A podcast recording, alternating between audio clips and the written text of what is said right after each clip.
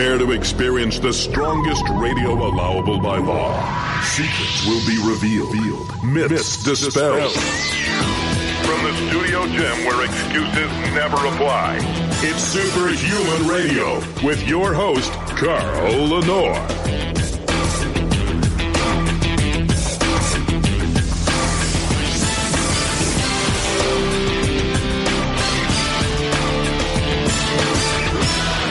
Welcome back to another episode of Superhuman Radio. This is a premiere show on a premiere day. As you know, I haven't been doing shows on Fridays for quite some time since we stopped doing Casual Friday with Elisa Profumo.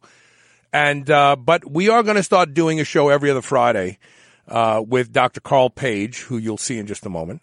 And this show is called The Pep Talk. And why is that? It's because peptides are important and we need to be educated about them. And quite often you will probably be better educated about them than the physicians that you will see. And so we will explore the world of magical peptides. Peptides have the possibility of changing medicine forever. Why? Because peptides are cellular messages that can correct problems instead of the types of pharmaceuticals that just mask uh, the symptoms. And quite frankly, uh, there is lots of uh, the first show we're going to do today is growth hormone secretagogues. This is kind of a, a remedial course. A lot of us know something about this, uh, but not everything. And the reason I'm doing this as our, our flagship show is because there are commercials right now for really, really BS products that claim to raise growth hormone. Uh, they're over the counter. Uh, really, if they do raise growth hormone, it's not to the levels that you need your growth hormone levels to be raised in order to see therapeutic effects from them. Um, and so it's time to stop being robbed because your doctor can prescribe secretagogues that will actually raise growth hormone levels to youthful levels again, uh, without the threat of uh, breaking the law, and uh, and also without the uh, possibility of uh, them not working, which you see quite often with a lot of these supplements. So let me go ahead and bring my my guest on the show, and that is Dr. Carl Page. How are you, Dr. Page? D- uh, doing well. Can you hear me well? Yeah, we can hear you great. Thank you very much. Okay, okay. So uh, you've been on the show before. We we talk about lots of fun things, you and I, uh, and you are a one of the uh, masterminds in, involved with the uh, uh, International Peptide Society. I do I do want. I don't know if you can see yourself in your camera, but I need you to m- move your camera so that you're a little bit. There we go. A little bit further to go. the left. I need you to need you to go. There we go. That's perfect. You are one of the masterminds uh, involved with the International Peptide Society. You're actually uh, in, a, in a leader division there. Uh, so before we even talk about the peptides, uh, what is the International Peptide Society and what does it mean for physicians all over the country today? Well, it's all over the, the world. You know, it has international um, uh, attendance.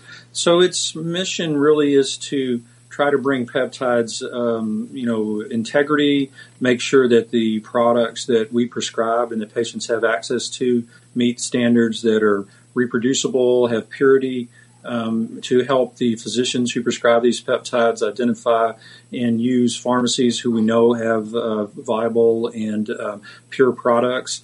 Because, like you said earlier, the there's, these are all over the place in the public market. The patients who are just consumers who find these oftentimes don't know quite what they're getting, what's in it. It may have some of what you want in it, uh, some other things that we don't really know what they are, or even degradation products of the uh, peptide that was supposed to be there. But since they're bioactive molecules, they break each other down and sometimes turn into things that you don't want. So we want to get clean product to the consumer and to the patient so we, we know that we get the effects we're desiring. So I want to talk about that a little bit further. I want to expand on that.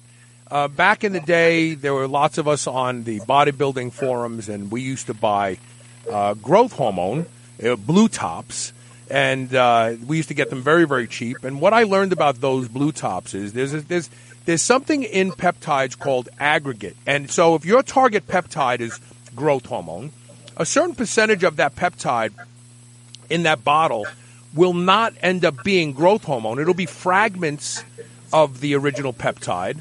And that aggregate actually can cause an immune response to people uh, and, and be very harmful. These aggregates actually are uh, uh, are foreign to the body, and the body sends the immune system after them.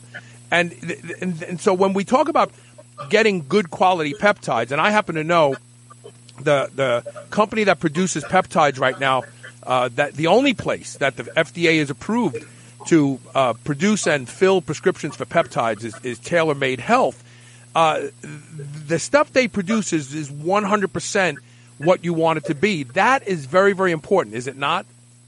Absolutely. It, it I think they're going to say greater than 99%, you know, mass spec. Yeah.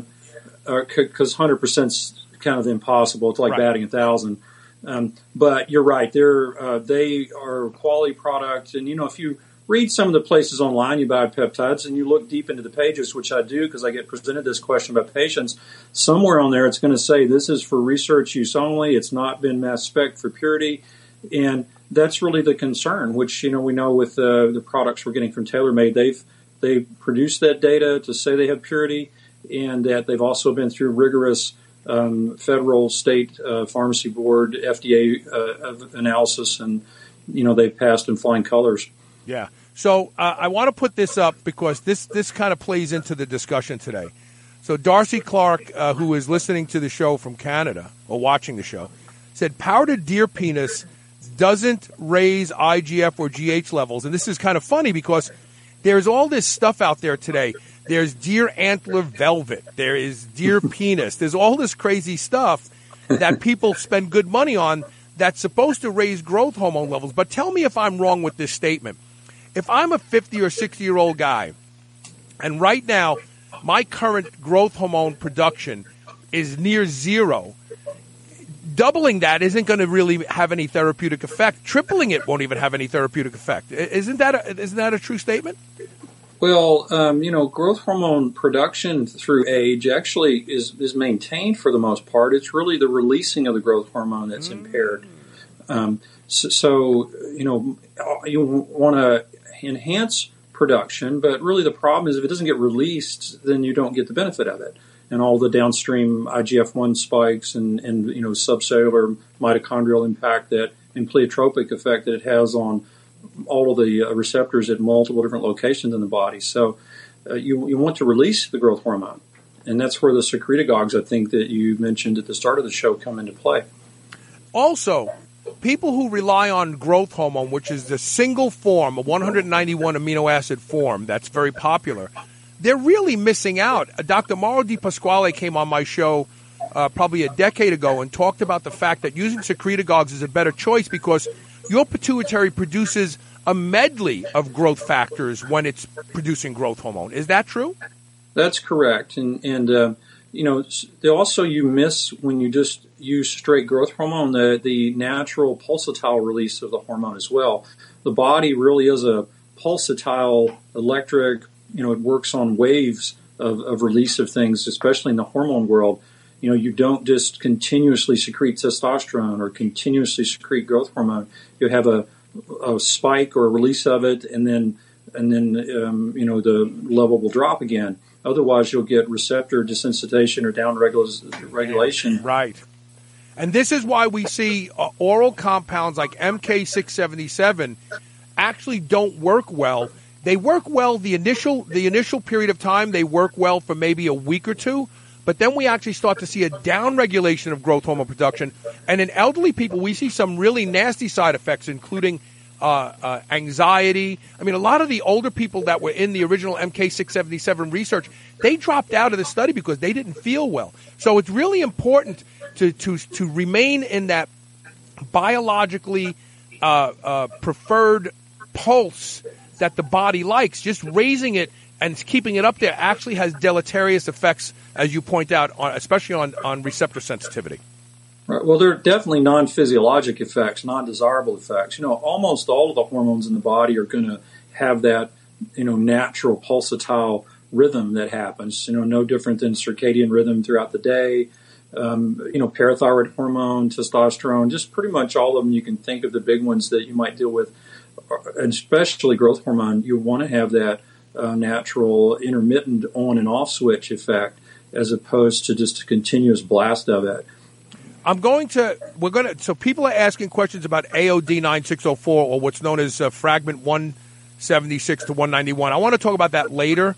I don't want to get off on that now. Uh, I, I, have a lot of good information about that. It's not effective, and people shouldn't be using it, but that's that's later in the show. So let's talk about the secretagogues. What are the go-to effective secretagogues that a physician can currently prescribe uh, for their patient, and how do they work? Uh, you have really uh, GHRH, growth hormone releasing hormones, and growth hormone releasing peptides. Combination of those is really desirable because you uh, release the growth hormone, but with the growth hormone releasing peptides, you also get down regulation of somatostatin. So it suppresses the uh, desensitization.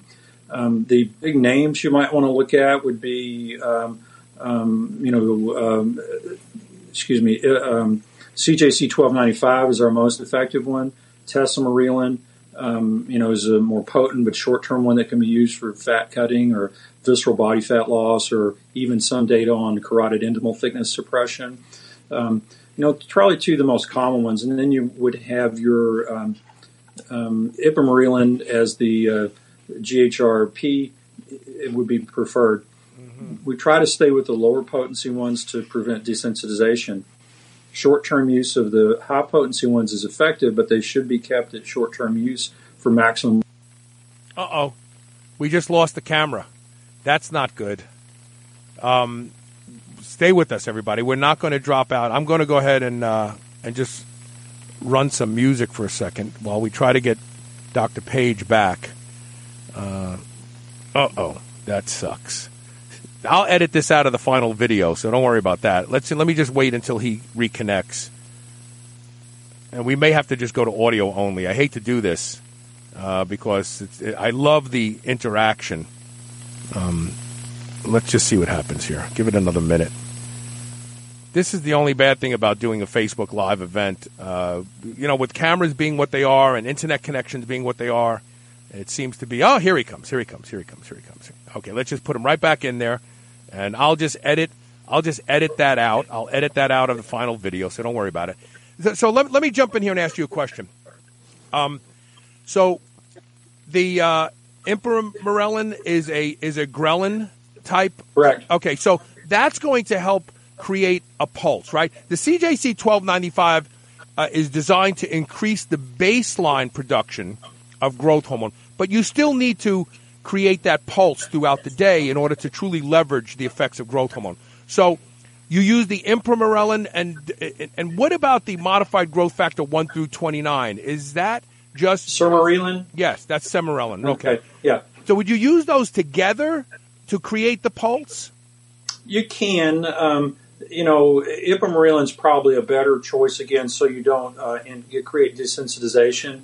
Um, you know, lower potency but uh, frequent use is better than sustained long-term use, and especially when you get into the adding modified uh, versions of it that might have a long-term sustained release uh, stimulus, then you get the more of the side effects. Essentially, you know, um, um, cortisol effects, prolactin effects, which which you don't want that. Um, and then you get desensitization and loss of the uh, overall impact of, of using the GHRH for growth hormone release. Okay, so let, us stay with this. So, a, a, typical protocol that a doctor could prescribe now, that is kind of promoted through IPS, would be for the patient to take CJC 1295, which is a especially modified form of growth hormone releasing hormone that attaches to albumin and stays active for up to seven days. But don't they recommend like a, a one milligram injection every three days to keep it from tapering? You can use that. Probably a more um, ideal dose would be using about a um, 100 milli, uh, 100 micrograms um, twice daily. You know, and, and, pulsing like that. Sometimes, if you're trying to cut, you might go to three times a day. Um, if you're just in maintenance, you might go to one a day. You start getting a lot of the anabolic effects at the twice a day level. Um, Short term use at three times a day. Sometimes I'll throw in around workouts with, with patients. Now, now CJC twelve ninety five uh, is the is the long acting form of growth hormone releasing hormone. I know there's lots of people that say CJC twelve ninety five with the drug affinity complex or without the drug affinity complex. Isn't without the drug affinity complex just growth hormone releasing hormone? Uh, uh, it's CJC without DAC is is uh, Not short CJC. acting. Yeah. Right, and then CJC with DAC is the long acting. The drug affinity compound creates the long acting. The most common product used is CJC uh, plus ipamorelin. You know, CJC without plus ipamorelin, and, and that creates um, you. They're actually can be mixed. They're delivered in the same vial and can be dosed concurrently. They're stable in solution together. Whereas many of the peptides, because they are bioactive, you know, they can't be stored in the same vial. Shouldn't even be drawn up in the same syringe and injected together because of their uh, bioactivity will degrade them or create non-desirable uh, byproducts. So let's talk about that a little bit. So what you're really saying is, in layman's terms, is that the bonds that actually so so an amino a a peptide is nothing more than a strand of amino acids in a certain order sequence, and the bonds that attach them either have very strong or very weak relationships, so that once that peptide is in an environment, it starts to actually fragment and become all these other peptides. And so what you're saying is, if you put peptides in the same vial or in the same syringe that don't work well together, they actually start to come apart in the syringe. Those bonds start to attract and they change. And what you're actually injecting may not be what you wanted in the first place. Uh, absolutely, that's not recommended at all to, to mix peptides that have not been researched and proven to maintain stability over time and still keep that 99% and greater uh, mass spec, um, you know, um, purity. Uh, and, and very few peptides have been approved and studied to the level to say it's safe and, and appropriate to use like that. CJC with ipamorelin is, is has passed that bar. Okay, so um, like tesamorelin, if you wanted to use it with, uh, you have it comes lyophilized, so it's so unstable it has to be mixed and then injected right before using, and you have to use the ipamorelin the, uh, separately. So Dylan Gutro, who lives in, uh, I think he moved to Texas. He used to live in, in Louisiana. He said that he's currently using ipamorelin and CJC 1295 uh, two times daily. So how would you recommend using that two times daily? First thing in the morning and then right before bed, or what? What do you recommend? Uh, the ideal times would be uh, right before bed for sure. That's always the time because your maximum release is going to be during the nighttime. So you always want to get that one. You want to avoid fat or you want to avoid protein a couple hours before because they will suppress it, particularly fatty meals. Um, and then in the morning when you first get up, you would do another CJC IPA because um, it's your fasted in the morning already. Uh, you know, you're not eating. It's a convenient time to do it. Uh, here's a question. Let's answer this. He said, "So is is CJC and GHRP6 stable together?" Now, currently, the FDA has said to compounding pharmacies that are that are providing and filling prescriptions that CJC uh, GHRP6 is no longer available. Right? Correct. It's not available at this time. Uh, you know, that's I don't understand everything the FDA does, but that's that's where we are right now with that one. So, what can you use instead of GHRP6? The ipamorelin? Uh, yes, uh, that would be the the next. That would be a better choice anyway. I would argue for long term use. Uh, is it does does ipamorelin uh, since it's a it's a ghrelin, does it also increase appetite? Uh, yes, it can. It's not as potent at doing that. Um, uh, but yes, it has ghrelin act like activity. It's just very similar, a modified uh, fragment of, of, the molecule or the, the peptide. Would you say that if you are getting a great appetite increase, that you're probably seeing a lot of overflow, that you're seeing cell, the receptor saturation, that you shouldn't see that kind of appetite increase if you're using a dose that's that's that's comparable to your physiology? Well, um, you know, with you know, if you at some point you're only going to get 100% of that release spike anyway. You know, you, you can't make it be 150 on 200, and you may be wasting your money by going to the higher doses. Right. And, and and it's if you can get 98% of a spike at a you know 100 on on IPA dose. Split it up twice a day, and then when you add those two 98% spike curves, you actually got more release as opposed to just going to a higher dose at one single dose a day. I know it's more convenient, but it's certainly not the most um, cost effective and even uh, for the end organ effects uh, use of the product to, to, take it as a large once a day dose. Now, you earlier you you you injected the no pun intended you injected into the discussion that you know there, there is somatostatin at play here. So the body right. knows it doesn't want a lot of growth hormone. So there is a built-in brake mechanism, and that is somatostatin. So uh, it, it, by using this approach where you're injecting a few times a day, do you actually kind of keep somatostatin at bay and it doesn't activate as much? Or what do you have to? Are there are there techniques to improve uh, the or suppress the release of somatostatin to get more out of your peptides you're using? Well, um, you know, the, the multiple day dosing is appropriate, not using large doses all at once and splitting the dose, and combining a GHRH plus a GHRP are all effective ways to, to you know, help keep that somatostatin um, impact suppressed. Interesting. I want to take a quick commercial break, and when we come back, we have lots of questions from the listeners. And also, we're going to talk about AOD 9604. I have lots of information about it. It's something I've done a lot of research in uh, to over the years. Stay tuned. You're listening to the Pep Talk with Dr. Carl Page. We will be right back.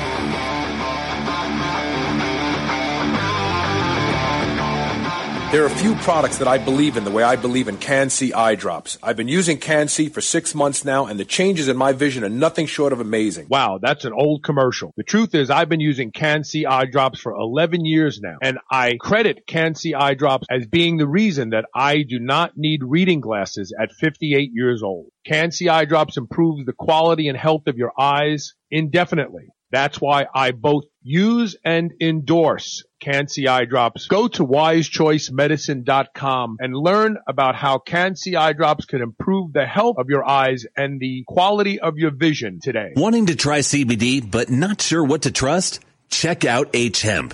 H like healthy, happy, honest. HM CBD system makes it simple with one CBD tincture available in three great tasting flavors, a super powerful breath spray that GQ magazine named a top CBD product and a topical CBD balm that is simply the bomb relax, and feel better naturally with the H-Hemp CBD system. Available at hemp.com. Eat dessert again with the new 100% natural line of high protein, low carb Quest protein bars. I love lemon cream pie and strawberry cheesecake, but you can choose from chocolate peanut butter, coconut cashew, or cinnamon roll as well. No matter which one you try, you'll feel like you're eating dessert. But this is no ordinary dessert with 20 grams of high quality whey protein isolate, 17 grams of prebiotic fiber, and sweetened with stevia, these bars will make you feel like you're cheating, but you're not. Go to superhumanradio.com and click the Quest Protein Bar banner ad to learn more about these clean and delicious protein bars. Are you looking for a better way to absorb the nutrients you know you need? Do what I do and start your day with lipospheric supplements from LivOn Labs. Unlike pills and powders, LivOn's patented liposomal encapsulation technology transports nutrients like vitamin C, vitamin B, glutathione, acetyl L-carnitine, and alpha lipoic acid to where they need to be, your cells. Visit try.livonlabs.com forward slash Carl to learn why I take these supplements every day to help me perform in the gym and in life. That's try.livonlabs.com slash Carl. New Mass Pro Synthogen X2 just upped its own legendary game. To distance itself even further from the rest of the pack, Synthogen X2 now has double the key active ingredients. If you've ever wondered what steroid-like recovery feels like, Synthogen X2 delivers. See why others compare it favorably to powerful bodybuilding drugs at synthogen.com. Mass Pro Synthogen. When you train with it, you'll gain with it. This is the Superhuman Channel. Evolution just got kicked up a notch.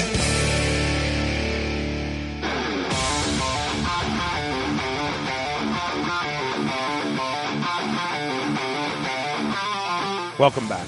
We're talking with Dr. Carl Page. This is the first episode of the Pep Talk, uh, where we talk about peptides because they're very, very important. So we have a couple questions. Let's get these up there. So Brad uh, Cumby says, "What's the recommended dosage for IPA CJC 1295 with DAC?" It says without DAC is what I'm seeing. Is Oh yeah, you're right. It does. W. Oh, Yeah. okay. Thank you. Thank you. Yeah. That's which, okay. which, which, which I don't think. I mean, I don't mean to pick at, at, at scabs here, but we shouldn't even call it CJC 1295 without DAC because it's not CJC 1295 unless it's that long sustained peptide. But go ahead. I'm sorry. Well, without the drug affinity compound, it's short acting essentially. And uh, standard dosage would be uh, five units on an insulin syringe or 0.05 mLs um, uh, twice daily, which is going to give you that 100 microgram dose of each um, twice daily. So 100 micrograms, 100 micrograms, and that, Yeah. and, and, and that, that, but that's different for women, isn't it? True that it's 50 micrograms for women and 100 micrograms for men. You know, what I tend to see with women patients is you give them a lower dose, some of them are fine with it, other ones uh, can tell a difference. And, you know, you can go somewhere between that, um, you know, five units. I, I adjust it basically. Um, if they don't notice an impact with it, we'll raise the dose. Um, really comes down to cost effectiveness. Do You want to use the lowest effective dose that's getting you the impact you want. And then you also get the best results for the longest period of time as well. Correct. Another Right. question came from uh, Patrick Rogers. He says, "Is CJC and GHRP6 stable together?" Well, did we answer that question already? I don't think we did answer, and I'm going to have to say I don't think so. But, but uh, I would actually call my pharmacist and, and get confirmation on that. You know, I wouldn't mix any of these peptides in a syringe together that have not been approved like that, and not inject them at the same location unless you have solid data and reproducible data on on purity. Isn't it true that when you inject a peptide, uh, it actually seeks out the receptors closest to the injection site first? Of course, yeah, just from a pure, um, you know, this is it's going to go there first, and you have a lot of pleiotropic impact. These things don't just go to your pituitary gland; go to multiple organ sites and tissues and have an impact. That's why they work so well. Actually, it's not just dependent totally on your pituitary impact. Well, and, and the other thing is there was a study done probably about 10 years ago, 12 years ago that showed that growth hormone releasing hormone in its in and of itself has a growth pr- uh, promoting uh, benefit before it even stimulates the production of growth hormone. So these uh, these a lot of these uh, secretagogues in and of themselves have a value in their original state. Absolutely, you know, they have their own set of effects that can be very similar uh, to the in, product it causes release from, and they also work in the same way in that they can have some of that overdosage effect and have some of the negative that you see with uh, growth hormone replacement or secretagogues. What do you believe an optimal IGF 1 level is in, in your practice when you are, and, and also how do you test for IGF 1? Do you just uh, talk, talk about those two? Uh, you know, we test initially on patients to see where they are, and I'll test downstream sometimes on patients. It's so hard to hit that spike and trough and up and down. It's not really clinically useful for the most part. So, chasing around IGF 1 levels, many people will come in and think of it like that spike and curve or, or spike, it goes up and goes down. Um, I don't know when I'm drawing the lab relative to when that's going to happen. So if I get a really low level, but the patient comes in and they've lost, uh, you know, visceral body fat and built some muscle, they say their hair, skin, and nails are improved and they got more vitality. I don't care what their IGF one level is. You know, that's not really going to be a relevant monitor uh, or parameter to monitor to tell whether it's working or not. If someone is using growth hormone secretagogues with their physician like yourself, um, what period of time do you wait to test to see if they're working, if there's efficacy, and then do you use a, a 24 hour urine collection to, to test for that? uh, you want to, you know, give the if they've not been on anything ever and, and are come in in a you know depleted, uh, essentially significant clinical clinical manifestations of aging may be appropriate for their chronological age or beyond it. Um, you know, I don't need a lab to tell me that that person would benefit from these things. My labs are going to be primarily look for contraindications, make sure they don't already have some reason that I may not want to augment growth hormone at this point. But clinically, you can make that call with the patient. Many times, the labs I might do to make the patient comfortable that this would be an appropriate course, or you know, look, you have an IGF one of 20, you know, that's pretty low.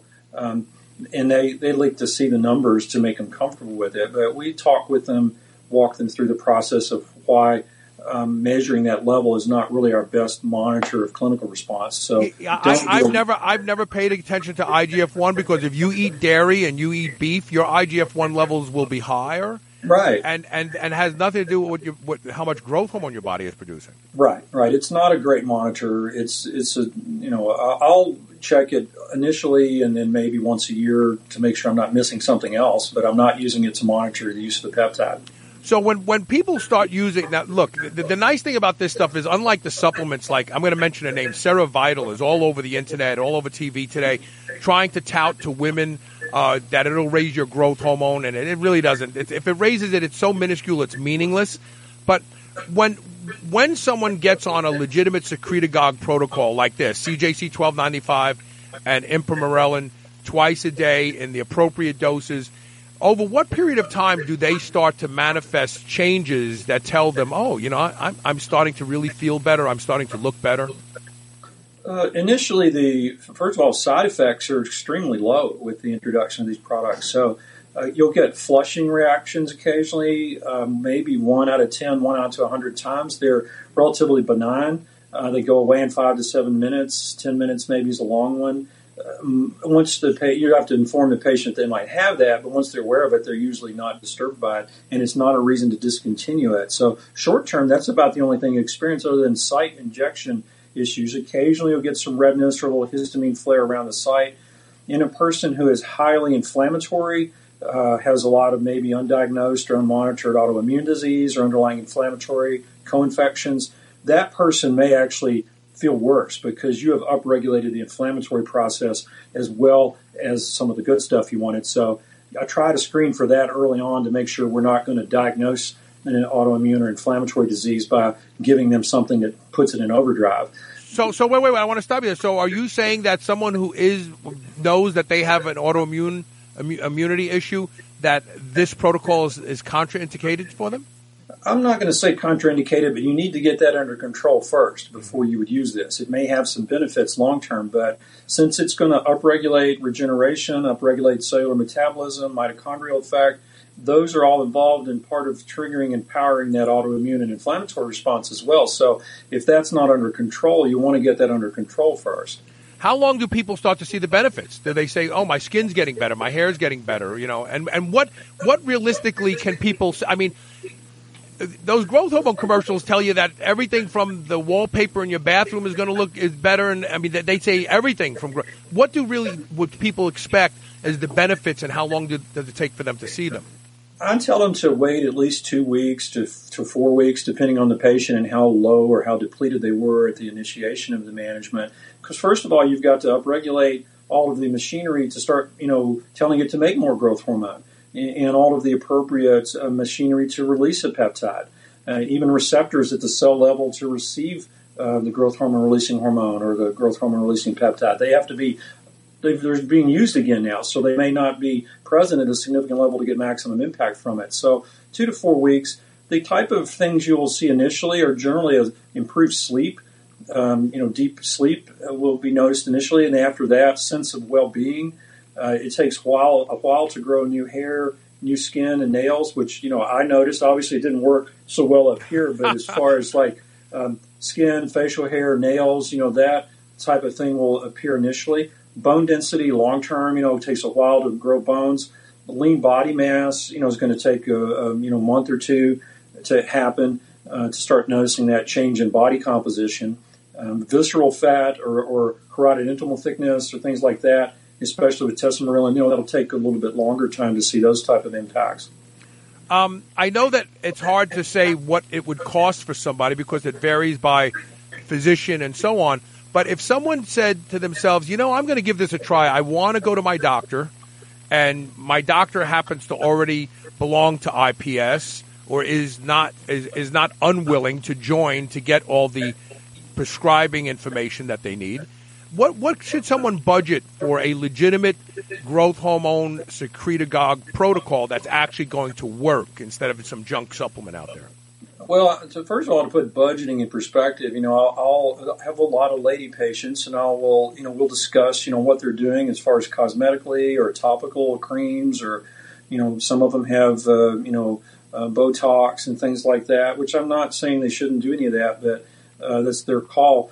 But you know, I try to look at what their overall budget is for just feeling better, looking better, and, and try to put that into that budget. A um, in what we tend to find is if we can get any sort of peptide or management theory uh, therapy in the realm of what your cell phone is for a bill is per month, um, you know, 100, 150 bucks. Many people can swing that. um, younger you are, you might be able to cycle on and off the peptide and have some downtime with it. The older you are, you're more likely to want to be on a more continuous regimen and to, to maintain that because uh, you've usually lost a lot of function and, and effect of that over time. So, the patients, I'll say, try this for one vial. You know, one vial of CJC uh, IPA is about 75 to 80 days, you know, depending on if you're consistent with your dosing. Um, I'll say try it for that long and then come back and we'll see how you're doing, see what your clinical response is, look at some biometrics and maybe some labs. Um, and then I'll ask the patient to tell me how they feel. You know, do they want to continue it? And the um, since I've been doing this, the majority, I would say 85, 95% of patients are like, I'm okay with that. I'm willing to make that investment in my health and how I feel. And the 10% or so that may not continue, sometimes it is financial. They have to make choices uh, about whether you know what they want to invest in for wellness and um, you know really that, that concept of uh, not so much health care but uh, well well being long term is what they're shooting for. At what age should people start to consider a, a growth hormone elevating protocol? Do you think? Uh, early, really as early as possible. So, you know, even before they might need some sort of uh, peptide to raise it, you know, get adequate sleep, avoid alcohol abuse, you know, if they've got sleep apnea that's undiagnosed, you know, anything that's going to uh, put a hit on your pituitary and your general function uh, is going to impact all of those pituitary releasing hormones. That's why often we see the guys with low T, they have, they don't sleep, you know, they have sleep apnea. So they're not triggering properly with LH to have adequate hormone levels there. So ladies, for sure, by the time they would hit menopause, because that combination of um, growth hormone plus um, estrogen, progesterone in women has significant impact. And guys, as you know, 35 and up, I start to look and ask the questions. Patients may come in earlier before that, and they've usually got some underlying medical or health issue that might have impacted that, and we may use a, a peptide in a younger range uh, to help recovery you know, a GHRH, GHRP combo, if they've had right. acute medical illness, wasting disease, things like that, that, that might uh, trigger it from a medical standpoint before yeah. age 35. Yeah, that, that makes perfect sense. Uh, what are what are the contraindications right off the bat? I mean, without getting deep into someone's medical history, that if somebody came in and said this to you, you'd say, you know, eh, you're you probably shouldn't be worried about growth hormone right now. It, it's not like pro, if somebody comes in and they have been diagnosed with the prostate cancer, and they and the doctor, they and the doctor have decided to sit and watch vigilance as opposed mm-hmm. to doing anything. Would you still say, yeah, growth hormone will work for you? Well, let me cover one other thing on the last question. It was really head injuries, you know, traumatic brain injuries, chronic traumatic encephalopathy, you know, veterans, you know, um, those are people who at a younger age may need support um, and see if they're going to recover or not if they've not just totally cooked their pituitary. So patients that we'll screen them by history questions for cancer history. You know, active cancers wouldn't be appropriate to upregulate things right. that from the cell level up. Um, patients that are in that sort of five year window after um, you know cancers, we want to get approval from their oncologist and you know ask them if they've got a reason that we couldn't do this. Um, it really kind of depends on the cancer. If you've had a, a basal cell or squamous cell frozen off your nose because you've used the sun, that's probably significantly different than um, you know, breast cancer or you know, right. colon cancer. And it would depend on the particular diagnosis. The other issues, as far as not using it, would really be undiagnosed autoimmune disease, undiagnosed inflammatory disease, that that type of thing. You want to screen questionnaire and, and do appropriate labs to look for those if the if the uh, screening test lead in that direction. Dr. Mark Gordon, uh, who used to be a keynote speaker at all the A4M uh, meetings, who is now uh, very, very deeply involved with helping people that have TBI uh, get better. Uh, and his go-to uh, speeches were always about growth hormone. This is, this is almost 18, 17 years ago. Um, and he's been on my show numerous times over the years. And uh, one of the things that he brought to light was that something as innocuous as getting a, a 360 degree dental x ray before they went to these new low output digital x-ray machines uh, could actually cause pituitary function disruption and lead to a host of, uh, of downline hormone uh, interruptions, not only sex steroids, but, but growth hormone and even melatonin and so on. So the reality is that there's a lot of people out there who may not have ever had their bell rung but they actually may have some traumatic brain uh, injury of unknown origins. Are, are there ways to do some sort of a challenge test to say, yeah, your pituitary is functioning. We just got to get it to squirt more growth hormone out? Uh, there are ways to challenge uh, the pituitary, you know, challenge adrenal hormones. Uh, you, your appropriate challenge tests that some can be done on an outpatient, some are better to be done on an inpatient setting um, to see if it's still able to produce. Uh oh, I think we lost. Then you're not oh, going to make releasing hormones. If the pituitary itself's been injured, you're not going to make the growth hormone itself, and that person may need actually growth hormone replacement if their whole pituitary's been injured radiation in particular, you know, I used to see this in my office that particularly guys with beards like mine would come in with little circular hair, a loss of hair spots on their face, and it's from dental X-rays. Uh, you know, where they would take the pictures of the molars, and you'd just see a little neat circle where hair didn't grow for about four months. And, wow. you know, just, yeah, it, it's it's clearly there was some problems with the dosing and the shielding on, on those type of X-rays that I don't think has been evaluated uh, you know deeply in the literature, but it, you see it clinically, and of course you're just guessing as to what it did inside. Yeah, I want to take uh, a last commercial break, and when we come back, I want to talk about debunking some stuff out there. I want to talk about transdermal and or patch delivered uh, growth hormone. I want to get your opinion on that, and also we'll talk about AOD nine six zero four. Uh, because I think that's an important one, and we have a question from one of the uh, viewers. So stay tuned. We'll be right back with more of the Pep Talk.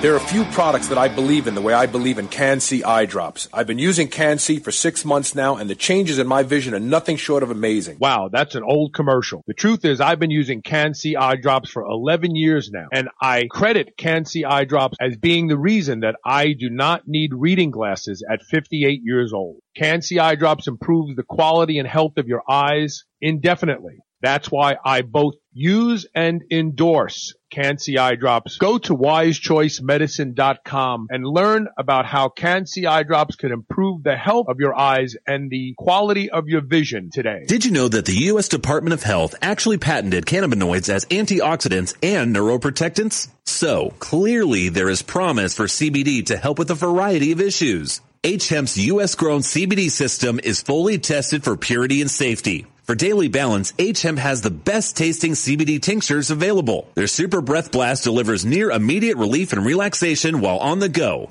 And for your muscles, joints, and temples, the Magic Balm works wonders. Relax and feel better naturally with the H Hemp CBD system from hemp.com. Men and women, you've heard about hormone optimization. Do you feel like it's something you want to look into? RenewLifeRx.com is the place to start.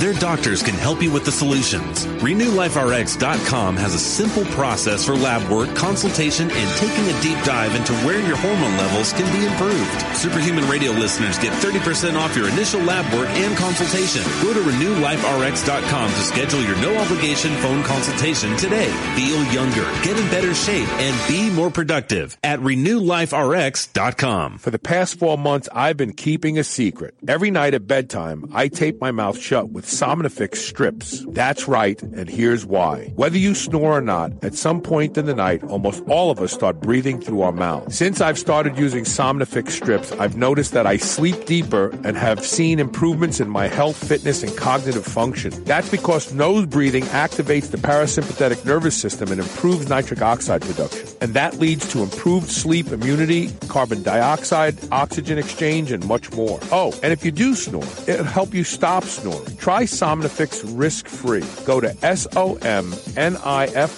dot com forward slash S-H-R. Get a free trial pack of Somnifix strips today.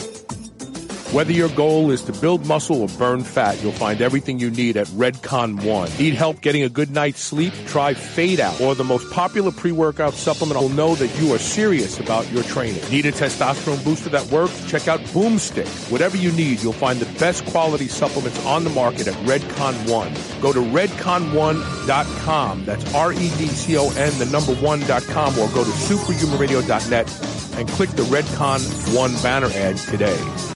This is the Superhuman Channel, where brawn and brains finally meet.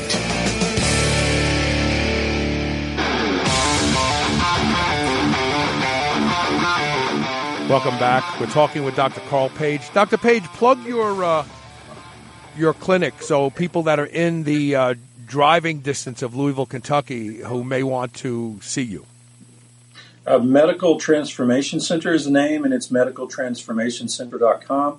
We see patients in a region, uh, regionally, and have patients literally all over the, the world and, and uh, across the country that we've seen once and then have um, you know follow-ups with uh, remotely. So let's talk about that real quick. Uh, so telemedicine uh, standards today is once the patient has been in with you one time in person, then you can do everything else you need to do via Skype or Zoom or some other uh, method of uh, of communicating with them and seeing them and, and talking with them. As long as you know, it's just no different than the telephone. It's just a little complicated from a, a, medical legal standpoint because the technology is advanced faster than the rules essentially. So so that part's still catching up. So you have to try to remain HIPAA compliant as you know and just keep an eye out for the how that works and make sure whatever applicable laws that been, are present or have been put in place you're being compliant with. So let's talk about debunking some things first of all. So let's talk about so there is a there is a multi-level marketing company out there that will remain nameless because I'm not interested in plugging them.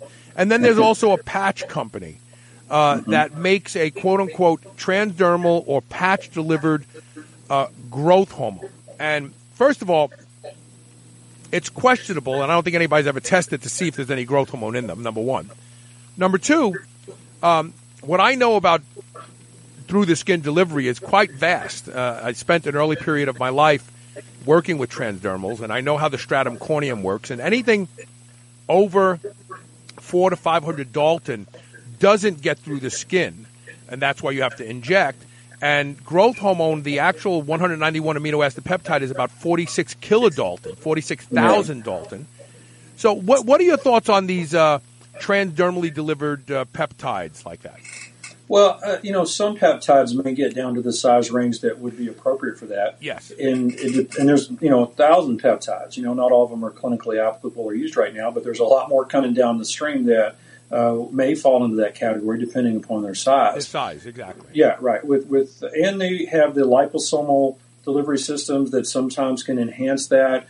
Um, you know, there's ionic ways to augment transfer. Electro, electrophoresis is another one, uh, and, right. and, and, and and what we're talking about here, 3M has an amazing thing called a microneedle patch. Now we're talking about right. something different. We're actually talking about a patch that has tiny little needles in it. So now you're really injecting, but you're doing it in a patch form. But, right, talk about the 46 kilodalton uh, uh, uh, folded peptide of growth hormone. Is that going to be delivered through the skin with any of these uh, advanced methods? I'm not aware of you know of any data that would make me comfortable using that clinically at this point. And you also get into if it did absorb, you're still using straight growth hormone in a non-pulsatile fashion. So I'm not sure that's what we would want to achieve anyway. Right. Well, uh, okay, let's talk about this one. So I'm going to try to find Dylan uh, Goutro's uh, question, but he asked about uh, AOD 9604, which okay. is also known as uh, growth hormone fragment 176 to 191. Are you familiar with it? Yes, yeah, and it's really more for lipolysis or weight loss has been its fat cutting or fat burning has been its primary use. And um, you know, it can be very effective. You know, it, it's certainly better, at least in some of the, if you look at it on PubMed or some of the other things, better than a lot of the commercially available products for weight loss. Um, but it would be used more in a cycle, not ongoing. You know, you, you would use it for a bit and back off of it, not continuous use. There's anytime you overutilize a, something like that, you're going to get diminishing returns. Well, it, so so here's here's here's what I know about it um, because I actually I actually just threw away about a dozen vials of it that were in my freezer for about two years. um, so first of all, all of the research on AOD nine six zero four is in rodents. Right. Uh, I don't know. I don't know of a single human study that shows its lipolytic effects. Not one. Um, and the way it supposedly works is by sensitizing the beta adrenergic network. Right. Uh, and so that means that it allows things like adrenal hormones to be more effective. So its its effect is indirect of what we think of as growth hormone lipolytic right. effects. And uh, I have heard people tell me that in order to get it to work, you have to inject it six or seven times a day. And I say to myself, why? Why not just use a secretagogue, get the whole growth hormone panoply of, of, of, of uh, growth factor panoply of, of, of uh, peptides produced, lose body fat, build muscle, like because because originally AOD 9604, in my humble opinion, was kind of like 7 keto DHEA. When DHEA first came out, people were like, oh, but it turns into testosterone and estrogen. That's harmful. But the 7 keto version, it just it just affects thermogenesis. It didn't work. I think that a lot of people go, oh yeah, the fragment is okay because it doesn't do all the other things growth hormone does. Like the other things growth hormone does is bad. That's what you want. Uh, Yeah. I would agree with that. Uh, you know, it's something that I've used really in patients that maybe have hit a roadblock or been through several different things, and I'll throw it in as a okay. Let's see if this is going to give us a jump start. So, so that's really my clinical use of it, um, but, but not not. Uh, I, that's where I put it, you know, on, on the on the shelf. But but but uh, not as my primary weight loss um, protocol. What I think AOD 9604 is good for is people who have adrenal dysregulation. Uh, so, I, and again, I'm not a physician. I'm just a guy, and I have I have no one can take anything away. I don't have a license, so I don't have to worry about medical licensure coming after me. It, it But- just means you can't get sued, okay? For for it, you know, it's like yeah. So so so so this is not this is not Dr. Paige's opinion. This is my opinion. But if you if I had somebody who had adrenal dysregulation, high cortisol at night, low cortisol in the morning, brain fog, I would give them, and I know you can't give them GHRP6, but I would give them GHRP6 first thing in the morning because it elicits a cortisol response along with a uh, reduction in somatostatin. And I would give them AOD 9604 throughout the day to reestablish the the uh, the, the beta adrenergic sensitivity of the uh, of the of, of the tissue to start to become more sensitive to what little adrenal hormone this person is producing throughout the day and try to flip their circadian rhythm by making the landscape more sensitive but by starting the day off by forcing a a pulse of uh, uh, of uh, uh, of cortisol what do you think about that I think that concept is, is legitimate. You know, there may be other things that you might use to help with the circadian rhythm with pineal cycling, like Epitalon, or you know, using some other peptides, the DSIP, you know, to reset sleep cycle. Because that's usually that's probably where I would start with that, because most of those patients are have sleep disturbance, irregular, inadequate sleep, and they need to cycle appropriately from a circadian standpoint. And a lot of times their body will beta adrenergically reset once you get them sleeping properly. Right, right. And melatonin, let's not forget melatonin because that, Absolutely. that shuts Yeah. cortisol. Melatonin shuts off DHEA production and, and, and cortisol production. Boom, like that. Yeah. Because they're reciprocals of each other. Do, did we miss anything? This was pep talk, so I didn't. Yeah, I know, I know, but we, we, we're gonna we're gonna we're gonna stray off once in a while. I have a feeling. um, I don't know that I'm looking to see if there's any other questions here. Uh, AOD 9604 versus tesamorelin for fat loss. What do you think? well, the the tesamorelin data, you know, was in HIV patients. You know, had the visceral adiposity, um, and it, it is has positive in humans uh, testing that, that is is present that tells you you'll lose visceral adipose. Um, it um, also has some data uh, on carotid intimal thickness too. So it's my I would use that over the LD um, personally in, in the practice. You have to be a little careful with it. And ladies sometimes they'll strip, um, you know, what I call lady fat. You know, she'll end up looking like a twelve year old boy as opposed to a lady. Yeah, you don't So want that. No, you don't want to overdo it. You know. Uh, here's another question from Patrick Rogers. He says, "Where's the best place to direct a private care doctor to help them become better educated about the use and benefits of peptide?" Oh man, I, I got to pay him for that question, right? Yeah, he said that's a great lead in. I would, would International Peptide Society. That's where I would go. I mean, it's like uh, you've got the rock stars of that community there that are providing training. Um, it's um, you know I've, I love it when I go to the meetings. There's a lot of camaraderie. You're around people who are uh, doing things that make you know that what I'm doing is is cutting edge and is right there with the people in the world that, that know what they're doing about this. And um, uh, it's a great place. You know, the mastermind component of it is they actually have small group sessions now where the um, you know 15, 20 people who are really into doing this type of stuff will sit down in small group sessions and bounce ideas off each other. Has a um, um, you know, basically a web board uh, where you can communicate, ask questions, and bounce ideas off of other practitioners. Uh, really, really bring some community to this that it needed. You know, peptides needed some legitimization and to be brought into the traditional healthcare community. And, and so, if your physician goes to International Peptide Society's website, which I, I, I I think it's internationalpeptidesociety.com or .org. Don't, don't, I'll have that next time. Bill Seeds is going to be mad at me now. But anyway, if he goes there or she goes there, they can join, they can be trained, and they can start to prescribe peptides uh, for their patients. It all starts at the International Peptide Society. They've only trained about 300 doctors in the United States today. That's a lot, but that's a small number of physicians. There's a lot more physicians that need to be aware of this because there's a lot more people that can be helped uh, by this. I did a through A4M or American Academy of Anti-Aging and Regenerative Medicine, a um, also a peptide uh, certification, four different modules over several months there as well, which was faculty from the IPS was also present there, and it's peptidesociety.org. Oh, is that what it is? Peptidesociety.org. Yeah. Okay, thank you for yeah. that. So, uh, Brad Cumbie, and this is not in the uh, wheelhouse of growth hormone secretagogues, but let's go ahead and answer this question. Is BPC effective, uh, orally effective compared to a site injection? You do get systemic effects from oral BPC if I'm going specifically for a tendonitis or you know that type of thing, I do inject it around the site. Um, but uh, you know, it, it, does have systemic effects. Definitely, if you're dealing with inflammatory bowel or that type of thing, I use oral, putting it right where the problem is. And this is the last question, and that is from Dylan Gutro again. Any anxiety type peptides on the way outside of Selank?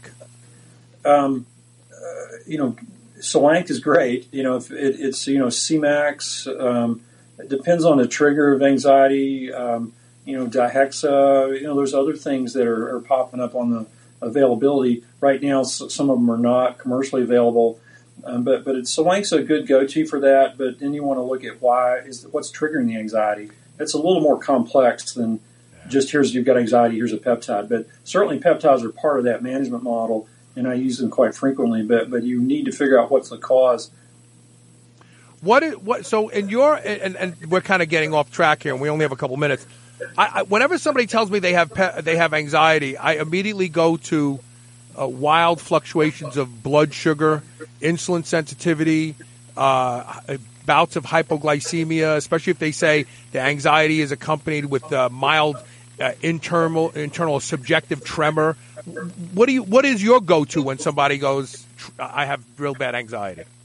Uh, you know, I, I, like to know how what we look at a lot of the nutrigenomic world. You know, what is their um, endorphin, endocannabinoids, uh, their ability to uh, uh process, or their ability to process and create their own uh, GABA, serotonin, or what is their ability or inability to actually clear um, um, fight or flight neurotransmitters and try to augment those pathways to, to help uh, suppress anxiety. Uh, is there anything else that you want to mention before we wrap it up? I think we covered everything about growth hormone secretagogues, and I don't think people need to be ripped ripped off by by cheap uh, non-functional supplements ever again. I think that's the best thing to take home from today is is that um, there's great stuff out there to be that's available for consumers.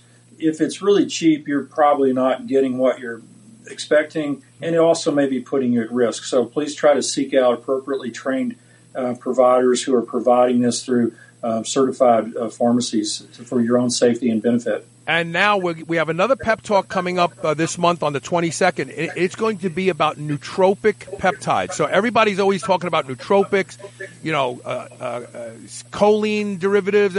There are a host of peptides out there that will make your brain feel like super brain.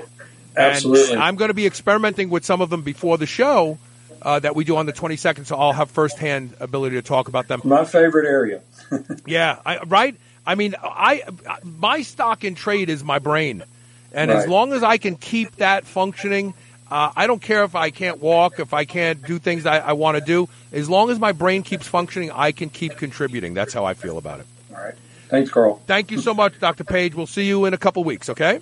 All right. And that's all for today's show. Uh, and I hope everybody enjoyed it. Please reach out to me at on air at superhumanradio.net if uh, we missed anything. And if you have any suggestions for upcoming peptide shows, uh, thanks a lot. And we'll see you Monday with more Superhuman Radio.